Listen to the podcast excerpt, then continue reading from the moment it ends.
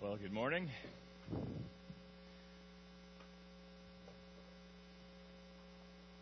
I want to start by telling you a little bit more of my story.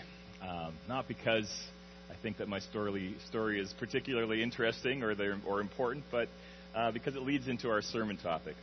Um, some of you might not know I, I grew up in Alberta, um, way out west in the prairies, in a small prairie town. And after high school, I went to, to Bible college which is something I encourage every Christian young adult to do. And it was there that I sensed a call to be a youth pastor. And so after Bible college, I moved out to Ontario, where I had got a job as a youth pastor at Vineland uh, MB Church. Some of you know where that is. And um, I spent nine years there as a youth pastor, and they were amazing years. Um, felt like I was doing what God had called me to do. Um, they were fulfilling years, um, seeing God work through me. They were also incredibly challenging and tiring years. Um, and after nine years, I was pretty burnt out, and I, I felt that God was leading me to move move on to something else. And I had no idea what that was.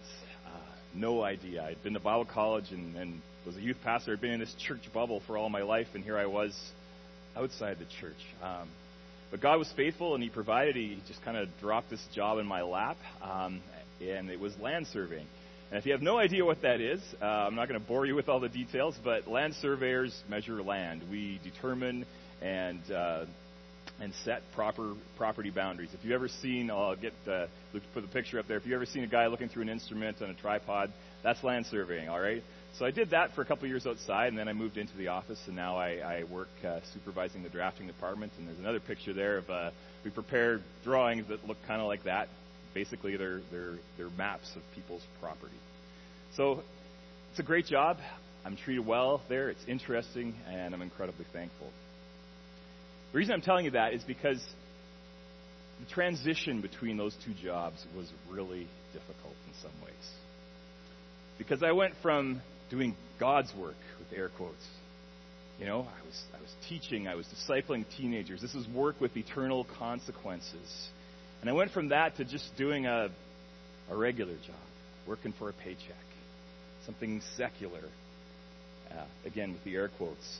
Um, and it seemed pretty unimportant in comparison. And there were even times that I wondered, like, does this even matter? Like, is there, is there any meaning to what I'm doing. And I know that God has placed me there to share His love and His truth with my coworkers, but, but the reality is, the vast majority of my time at work is just working, not even talking to people. Does all that work have any eternal purpose?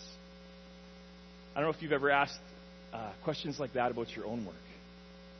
Well, tomorrow pretty much every one of us is going to go to work in some ways.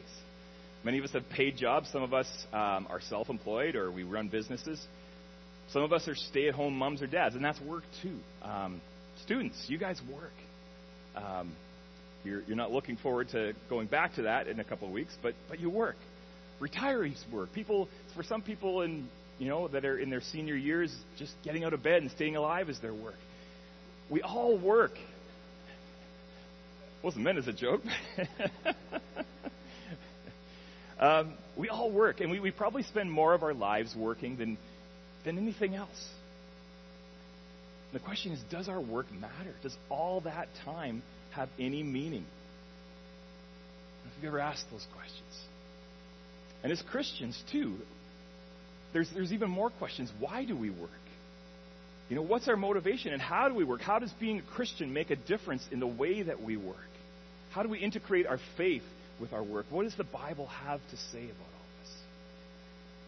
And as I've wrestled with some of these questions, I have become convinced that we have an inadequate theology of work. I really believe that. We have not thought deeply enough about what the Bible says about our work and why we work and how we work. And I believe that's a big problem. Because if Jesus is Lord, he needs to be Lord of our work. And so that's what we're going to talk about this morning. I'm going to attempt to share some of the things that God's been teaching me through His Word and also through my, my experience in my seemingly unimportant job. And it's, it's a huge topic that we could have a whole series of sermons on. So this is going to be kind of an overview, but I pray that God will use my feeble words to open our eyes to the calling that He has on our lives in our work. So, here we go. What does the Bible say about work? We're going to start right in the beginning in Genesis. This is right at the beginning of the Bible. And if you want to follow along, I forgot to get the, point, the, the page numbers, but um, it's right at the beginning of the Bible, so it shouldn't be too hard to find. Chapter 1. Um, this is the story of how God created everything. And it's a good place to start for a lot of things because how God created things is the way that He intended them to be. And that has many implications, and it has implications for our work. So Genesis begins by telling us how God created the universe. He created light and darkness, the heavens, the earth, water, land, plants, and animals, and then He created us, human beings. And that's where we're going to pick up the story. Genesis chapter 1, verse 27. It says, So God created mankind in His own image. In the image of God, He created them. Male and female, He created them. And God blessed them and said to them, Be fruitful and increase in number, fill the earth and subdue it. We're skipping down a little bit to verse 31. God saw all that He had made, and it was very good. And there was evening and there was morning, the sixth day. Thus the heavens and the earth were completed in all their vast array. By the seventh day, God had finished the work He had been doing. There's that word, work.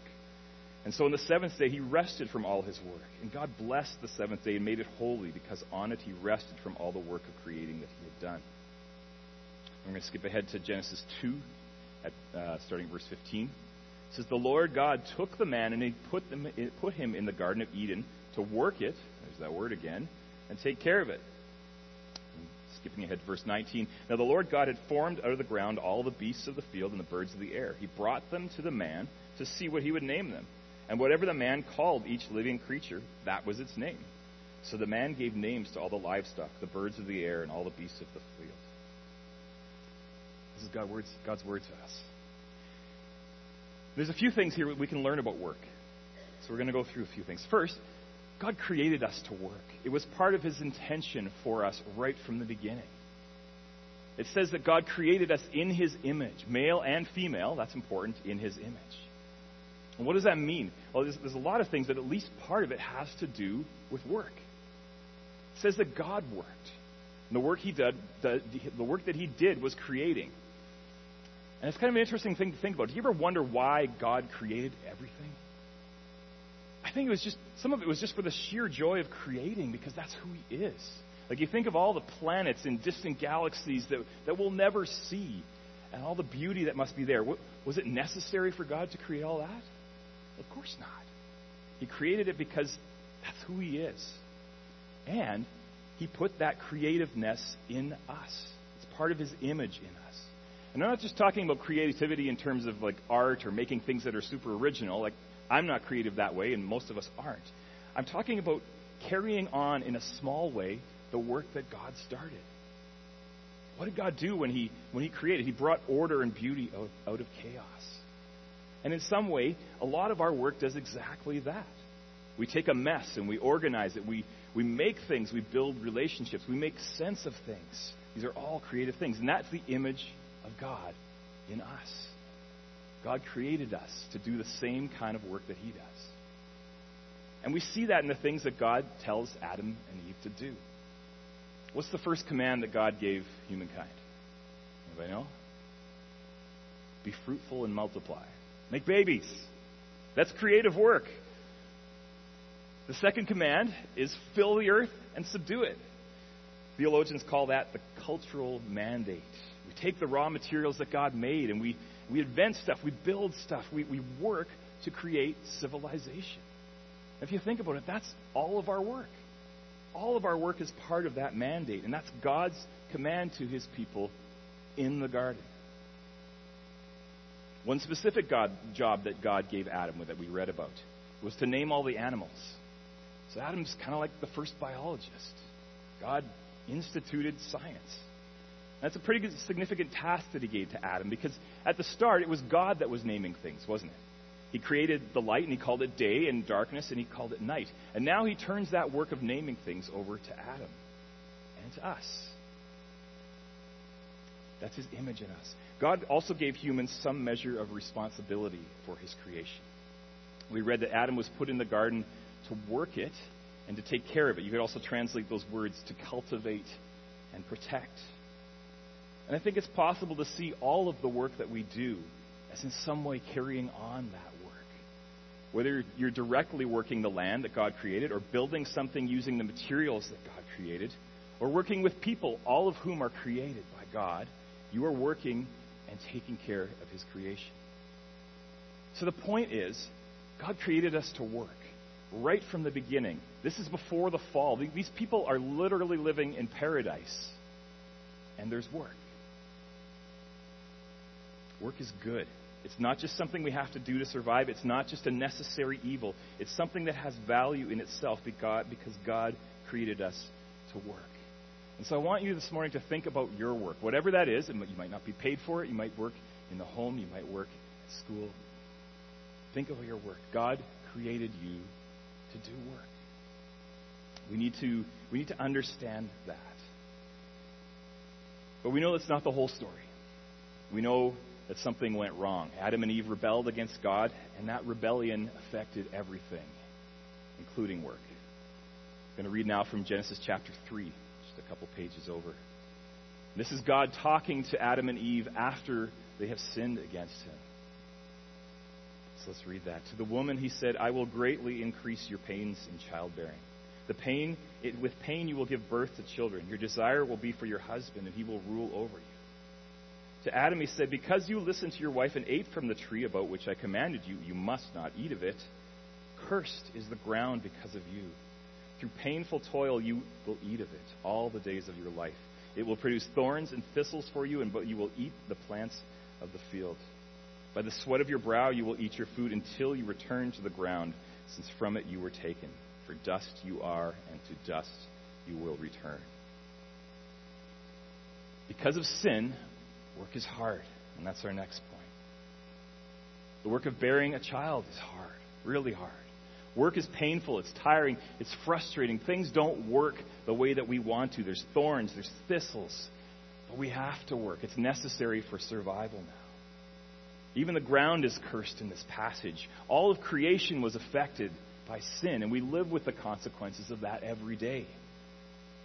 And for some people, especially in other parts of the world, Work is brutally hard.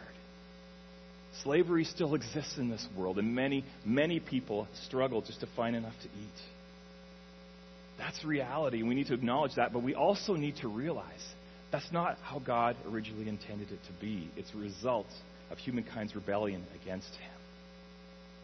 In a world that was unaffected by sin, work, wouldn't be like that. It would be, it wouldn't be painful and tiring and frustrated. It would be it, it would be fulfilling, it would be enjoyable.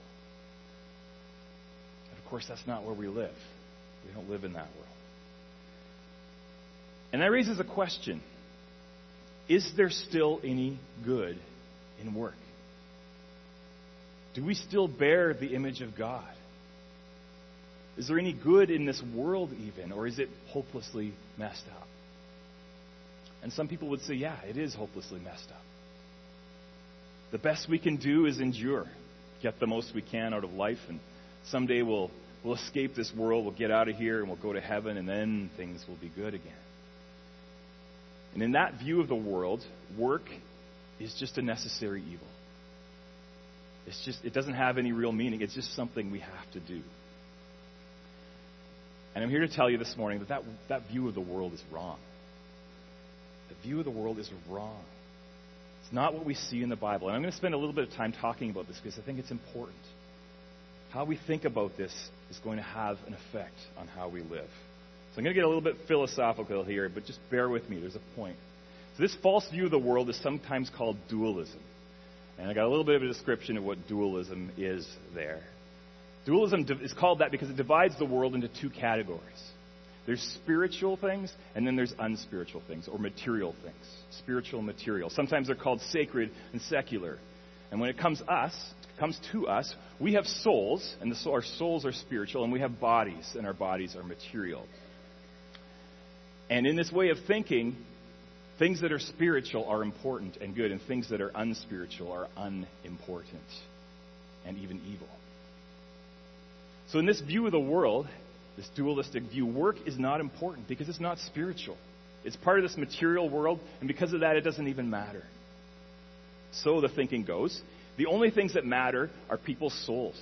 And as a result, the only purpose of this life is to save as many souls as possible so we can all escape this world someday and go to heaven. And the logical conclusion of that is that if you're a pastor or a missionary, you're doing God's work. You're doing important work. But if you're not, well, you're not. Your only purpose is to make money so you can support the people who are doing the real work. That's how we think sometimes. And that's wrong. That is wrong. It's not the picture of the Bible. It has more to do with Greek philosophy than it does with the Bible. And I want to, I want to explain that. We just finished talking about how God created this material world, and He said it was good. It's God's good creation. He created us with bodies, and He said they were very good. And yes, sin has messed everything up. Sin has messed all of creation up. But the story of the Bible is that God is working to renew His creation, to reverse the effects of the fall. If you have any doubt of that, remember that Jesus, who was God Himself, took on a body. Think about the implications of that. God took on a body, and He came to live in this material world. And get this, He worked. Jesus worked. He was a carpenter until he was 30. So he actually spent quite a few more years sawing wood than he did preaching. Think of the implications of that. This directly contradicts this dualistic way of thinking. Because the dualistic view is that the material world and the body are evil. But if Jesus came to this material world in a body, that can't be so. And in fact, some of the earliest heresies in the church were a result of dualistic thinking. Some people, they just couldn't accept this. They could not accept the idea that, G, that God would take on a body. And so some of them denied Jesus' divinity. They said, no, he wasn't really God, he was just a man. Or they said, no, he was a spirit being without a true body. But that's heresy. Jesus was fully God and fully human. This is what we believe. And when Jesus rose from the dead, his body was raised to life, not just his spirit. You could still see the wounds in his hand and the side. He ate food, he had a body. And the Bible says in 1 Corinthians 15 at the end of time, when we are resurrected from the dead, we will have bodies like his. We'll be given transformed bodies.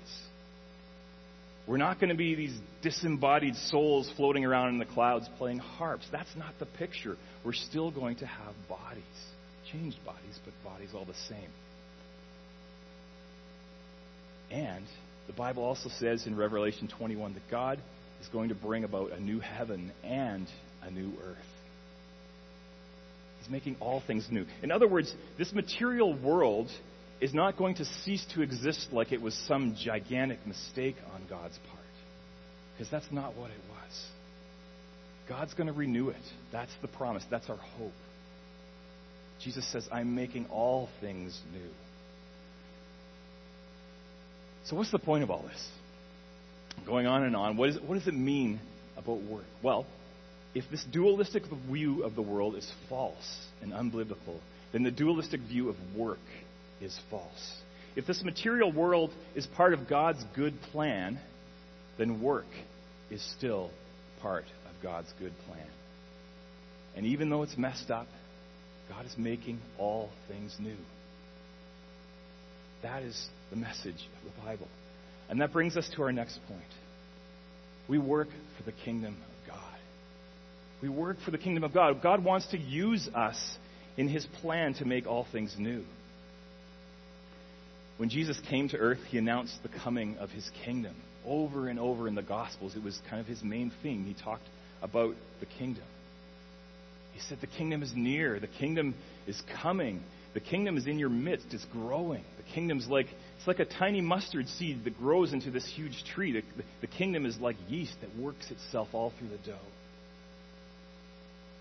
And we have a part to play in that kingdom. And we know that. We talk about that. We talk about doing kingdom work. We talk about spreading the kingdom. We pray that the kingdom would come. We, we sing. We're going to sing in just a few minutes. We're going to sing, Let your kingdom come. But what do we mean by that? I think sometimes we're a little fuzzy on that.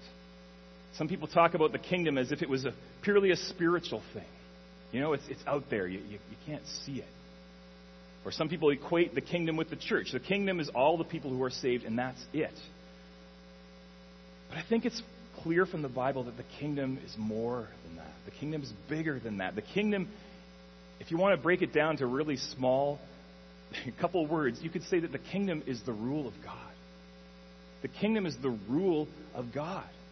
It's everywhere that His will is done. And we pray that all the time in the Lord's Prayer.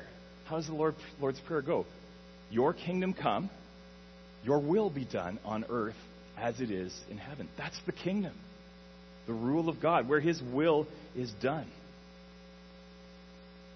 So then the question is well, what's the will of God? What is the will of God? Because that will help us understand the kingdom. Well, the will of God is that people would be saved, that they would repent of their sins and believe in Jesus, that they would recognize Jesus as king and submit to his lordship. That is the will of God. And that's the most important aspect of the kingdom. But it's not the only thing. The will of God is justice. The will of God is righteousness and peace and love. The will of God is for humankind to flourish. He wants the hungry fed. He wants the lonely befriended. He wants the sorrowful be comforted. I'm going to read you a quote from a guy named Jeremy Treat. He's, he's part of the Gospel Coalition. I think he says this way better than I could. I'll have it up on the screen there. It says, God's reign begins in the human heart, but it will one day extend to the ends of the earth. Many Christians today think that salvation is leaving earth for heaven, but the story of Scripture is quite the opposite. The message of the kingdom is not an escape from earth to heaven, but God's reign coming from heaven to earth. The focus of God's reign is his people, but the scope of God's reign is all creation.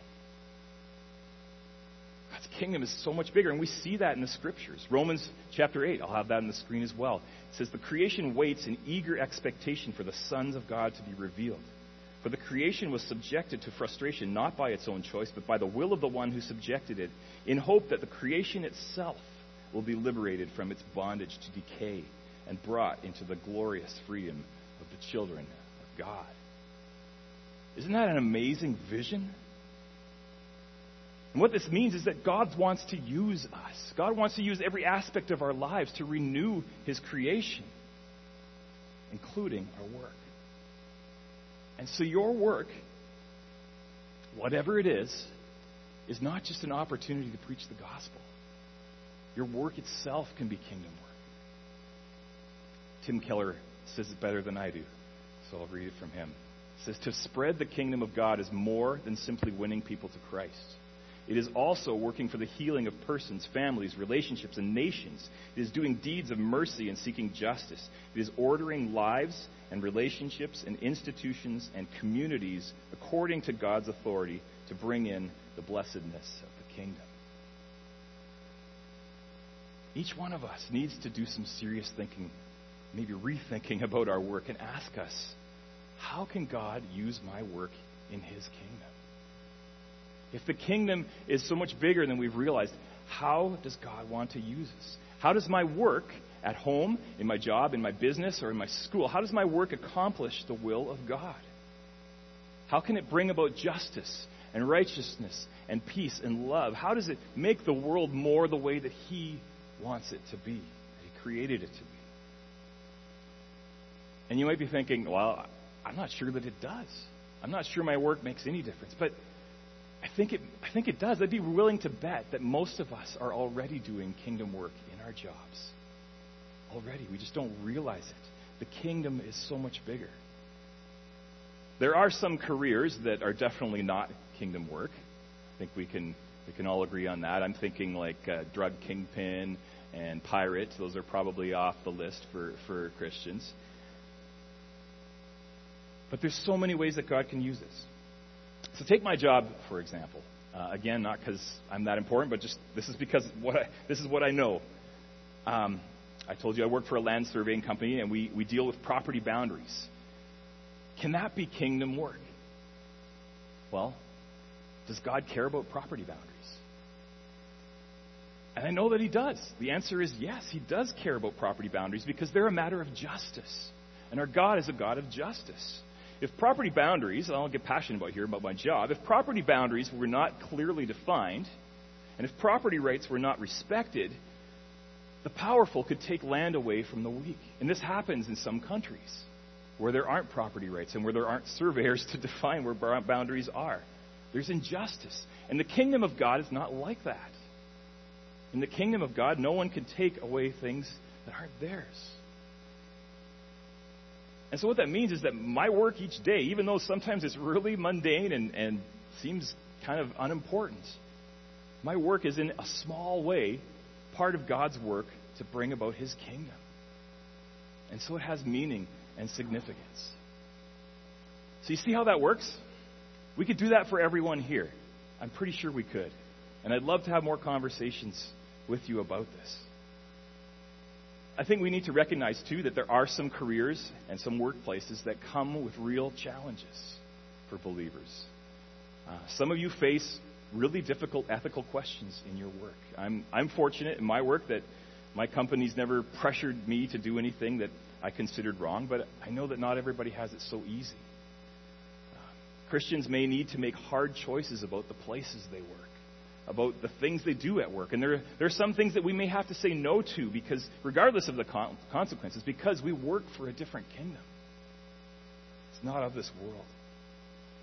I had coffee this week with someone who had been considering a job opportunity, and he was telling about how, in the end, he decided that, that this company's product could be used in a way that he wasn't comfortable with, that didn't fit in with what the kingdom was all about. And so he decided that that job just wasn't for him. So, yeah, we might face challenges like that because we live in a fallen world. But there are so many ways that God can use our work in His kingdom. There's something even more important that we need to remember. We work for the kingdom, but the kingdom is all about the king. The kingdom is all about the king. We work for the king. The Bible says that Jesus was exalted to the highest place, that he was given the name above all names, and everything has been put under his feet. He's the king, and we work for him. And the reason I think this is so important is because we forget that. We forget it. Kevin said something a couple months ago in a sermon that I thought was really profound, and it stuck with me. He said, The world wants the kingdom without the king. The world wants the kingdom without the king. The world longs for the kingdom. People want justice and righteousness and peace and love. And those are the things that the kingdom brings. But, but most people want nothing to do with the king. And sometimes Christians even fall into this trap. We get so busy doing good deeds, feeding the hungry, and working for justice. But we forget that the kingdom is all about the king. And it's the king who brings the kingdom. And pe- people need to be reconciled to the king, they need to submit to his rule. Cornerstone, maybe we never forget this. In the work that we do in our community, Meals Plus with the Migrant Workers Clinic, those are awesome things. That is kingdom work, but let's not forget about the King. We work for the King. There's two passages in the New Testament that talk about this and the implications that that, that truth has for the way that we do our work. And so I want to look at those passages now. They're found in the books of Colossians and Ephesians, which are toward the end of your Bible. We're going to start in the book of Colossians, if you want to follow along, and then uh, we'll look at Ephesians. So, Colossians 3, starting at verse 22.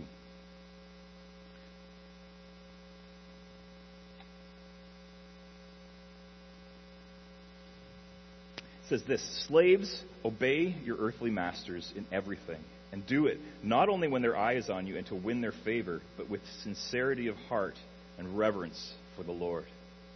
Whatever you do, work at it with all your heart, as working for the Lord, not for men, since you know that you will receive an inheritance from the Lord as a reward. It's the Lord Christ you are serving. Anyone who does wrong will be repaid for his wrong, and there is no favoritism. Masters, provide your slaves with what is right and fair because you know that you also have a master in heaven. And turn back a few pages to Ephesians chapter 6. It's a similar passage. It says a couple different things as well, though. Ephesians chapter 6, starting at verse 5, says, Slaves, obey your earthly masters with respect and fear, and with sincerity of heart, just as you would obey Christ. Obey them not only to win their favor when their eye is on you, but like slaves of Christ, doing the will of God from your heart. Serve wholeheartedly, as if you were serving the Lord, not men, because you know that the Lord will reward everyone for whatever good he does, whether he is slave or free. And masters, treat your slaves in the same way. Do not threaten them, since you know that he who is both their master and yours is in heaven, and there is no favoritism with him. And we don't call ourselves slaves, um, though maybe you feel like it sometimes in your work.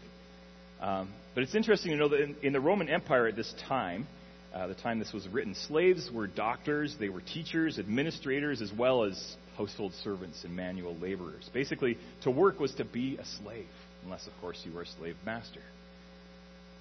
So times have changed, obviously, but the principle is still the same. The main point is that whatever we do, we work for the king. If we're employed, if we, we have a job, we're not really working for an employer. It says we're working for the Lord. If we're self employed, we have our own business, we're not our own boss, actually. We have a master, it says. And if our job is serving others, whether that's in a job or, or at home, it's the Lord Christ we're serving.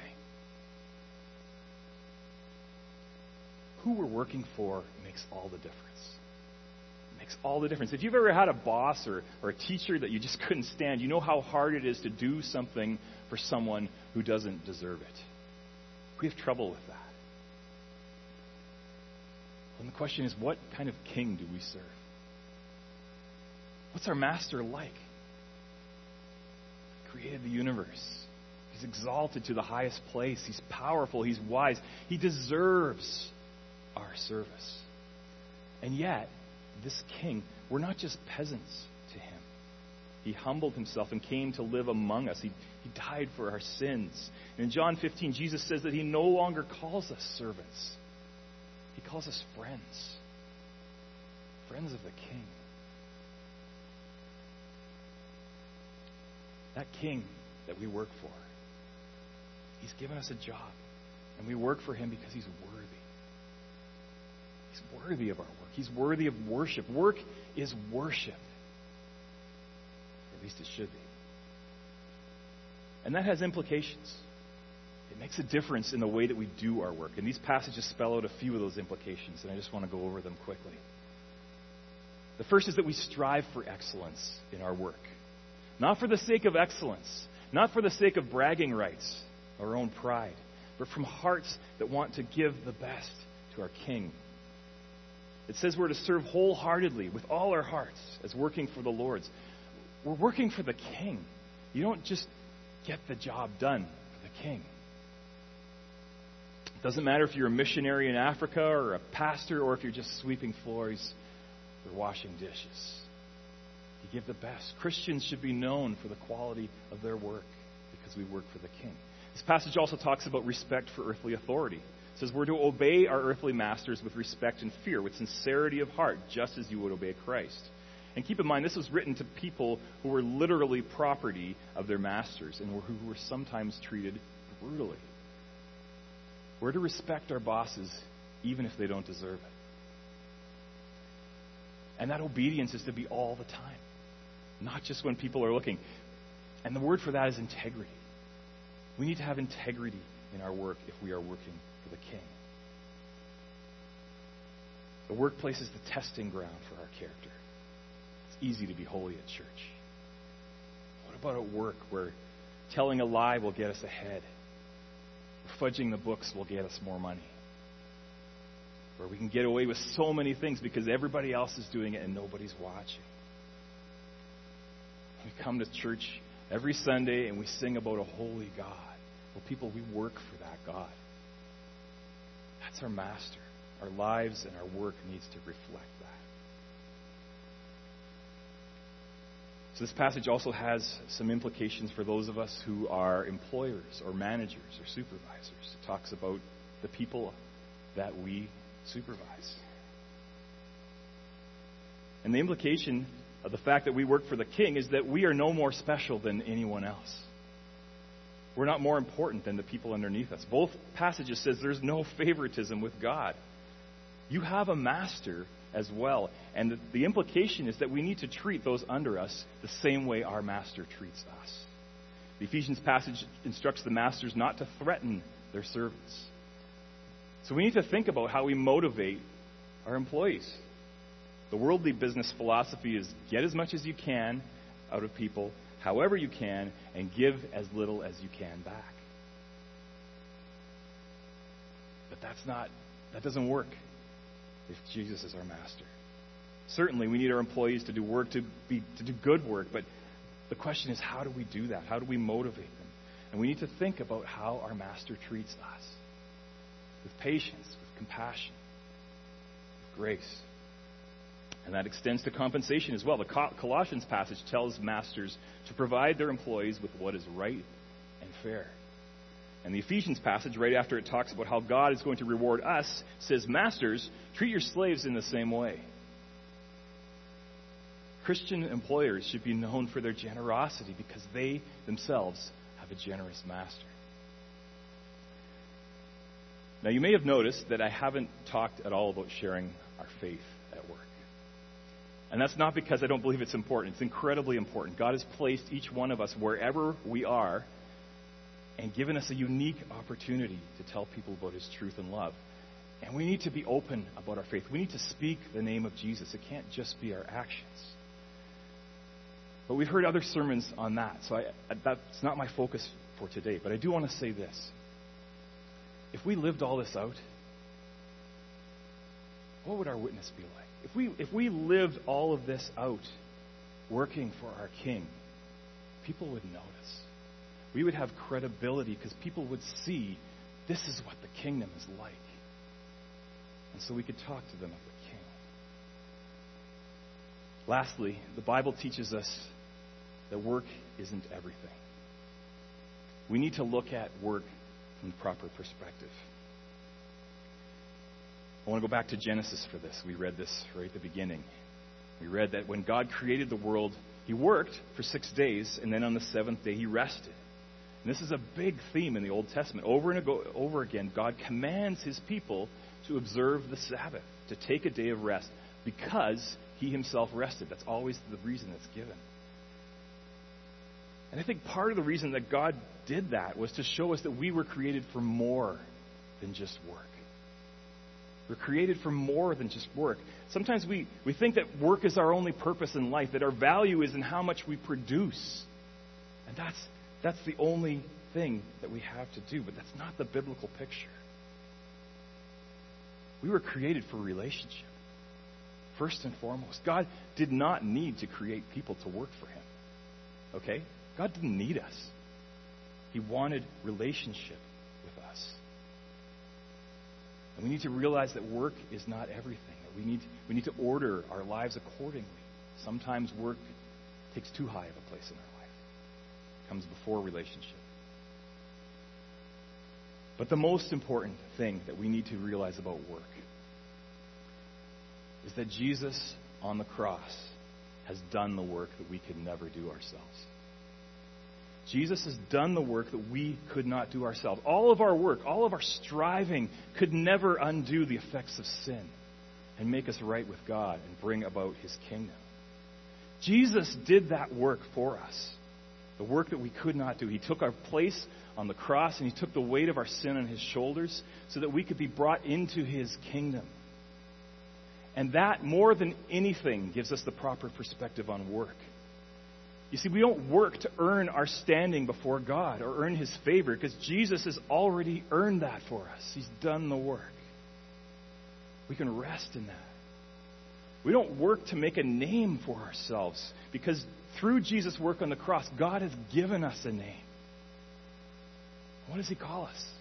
He says, son and daughter. We can rest in that. Too many of us are still working to make something of ourselves, to prove our value. There's a drivenness in our work that shouldn't be there if we believe the gospel. Because the gospel is the good news that Jesus has done the work. And so we can rest in that. And we can let our work be an act of worship and gratitude for what Jesus has done.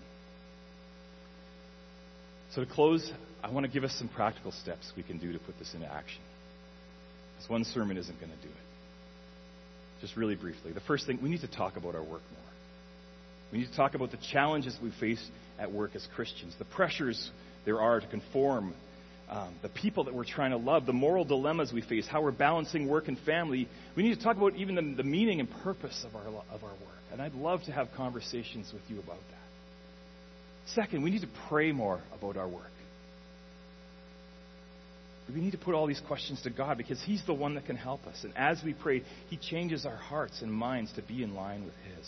And lastly, we need to look towards God at our place of work. Wherever it is, God is already there. We need to look towards Him, set our faces towards Him. And last week, Sabrina talked about practicing the presence of God. And I think that's a great way of looking at it. We can't think of God constantly because we have to focus on our work, but we can, we can practice having an awareness that God is there and set our faces towards Him. Work is hard. Being a Christian at work is even harder, and there's so many things to think about. There's so many difficult questions and dilemmas and challenges. But if we're facing towards God, we'll always be moving in the right direction.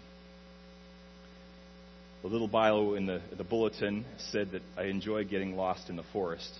Um, and I said that a little bit tongue in cheek because there was a time that I did get lost. Wes is laughing.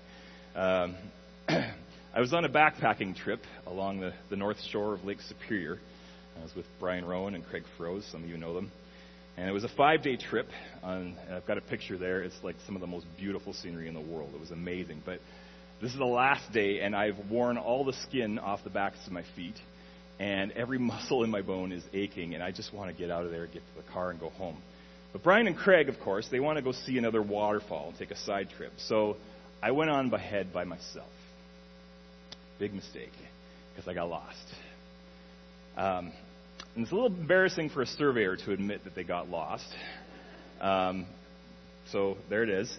But in my defense, the trail, this is a real, not a very heavily traveled trail. And so there were times where the trail was, the path was really hard to see. So I got off trail, and in trying to backpack, I got turned around in the woods and I lost my sense of direction. So I had a compass with me, but Brian had the map. Um, now, fortunately, I had a mental picture of the map in my head. And if, if you can bring the next slide up, this is, this is what I remembered. Um, you probably can't see it, it's too dark. But there's a river going through the middle there, kind of like kind of roughly north south. And I was on the west side of that river. Uh, this is the picture I have in my head. So I just figured all I need to do is set my face towards the east and keep walking. I'm going to hit the river. I can follow the river to find the bridge that I just crossed, and I'll, I'll be on the trail, and I'm good. So, unfortunately, um, the map that I had a mental picture of was actually oriented sideways. So if you can go to the next slide, you probably can't see it again, but here the river is going the other way. And so as I was setting my face to the east and, you know, going that way, I was actually walking into the wilderness. And um, I kept thinking at any moment, I'm going, to come across the river. I have to. So I kept on going until I realized I was in the middle of nowhere. And so I took my pack off and I climbed a tree, and I saw nothing but trees. Uh, and that was a little scary because um, I realized I was completely lost. So I sat down I prayed and started thinking. And I think it was a revelation from God. God said, uh, the map's like that. Oh, right. Okay, so I set my face to the south this time. I faced the right direction. And I found the river, I found the bridge and the trail, and I walked out. Um, not before search and rescue had been called, and not before my wife had been called and told that I was missing in the wilderness and possibly even dead. Fun story. But the point is this the point is this it's really important to be facing the right direction. It's really, really important to be facing the right direction. We don't always know where we're going, especially when it comes to our work. The trail is not clearly marked out ahead of us all the time. But if we're facing the right direction, if we're facing towards God, He's going to lead us. He's going to lead us.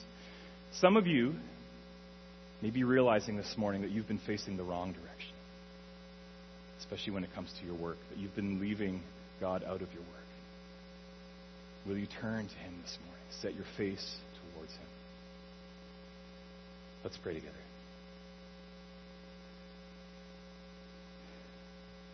God, work is hard. Thank you that you know that, that you experience that, and you can sympathize with us. Lord, help us to understand how you created us. Help us to understand how our work can have meaning and significance. That you care about it. Help us to see you at work in this world, building your kingdom and making all things new. Lord, let us see that. We pray that you would use us in our work, bring glory to yourself in our work, Lord. We give ourselves to you because you are our King.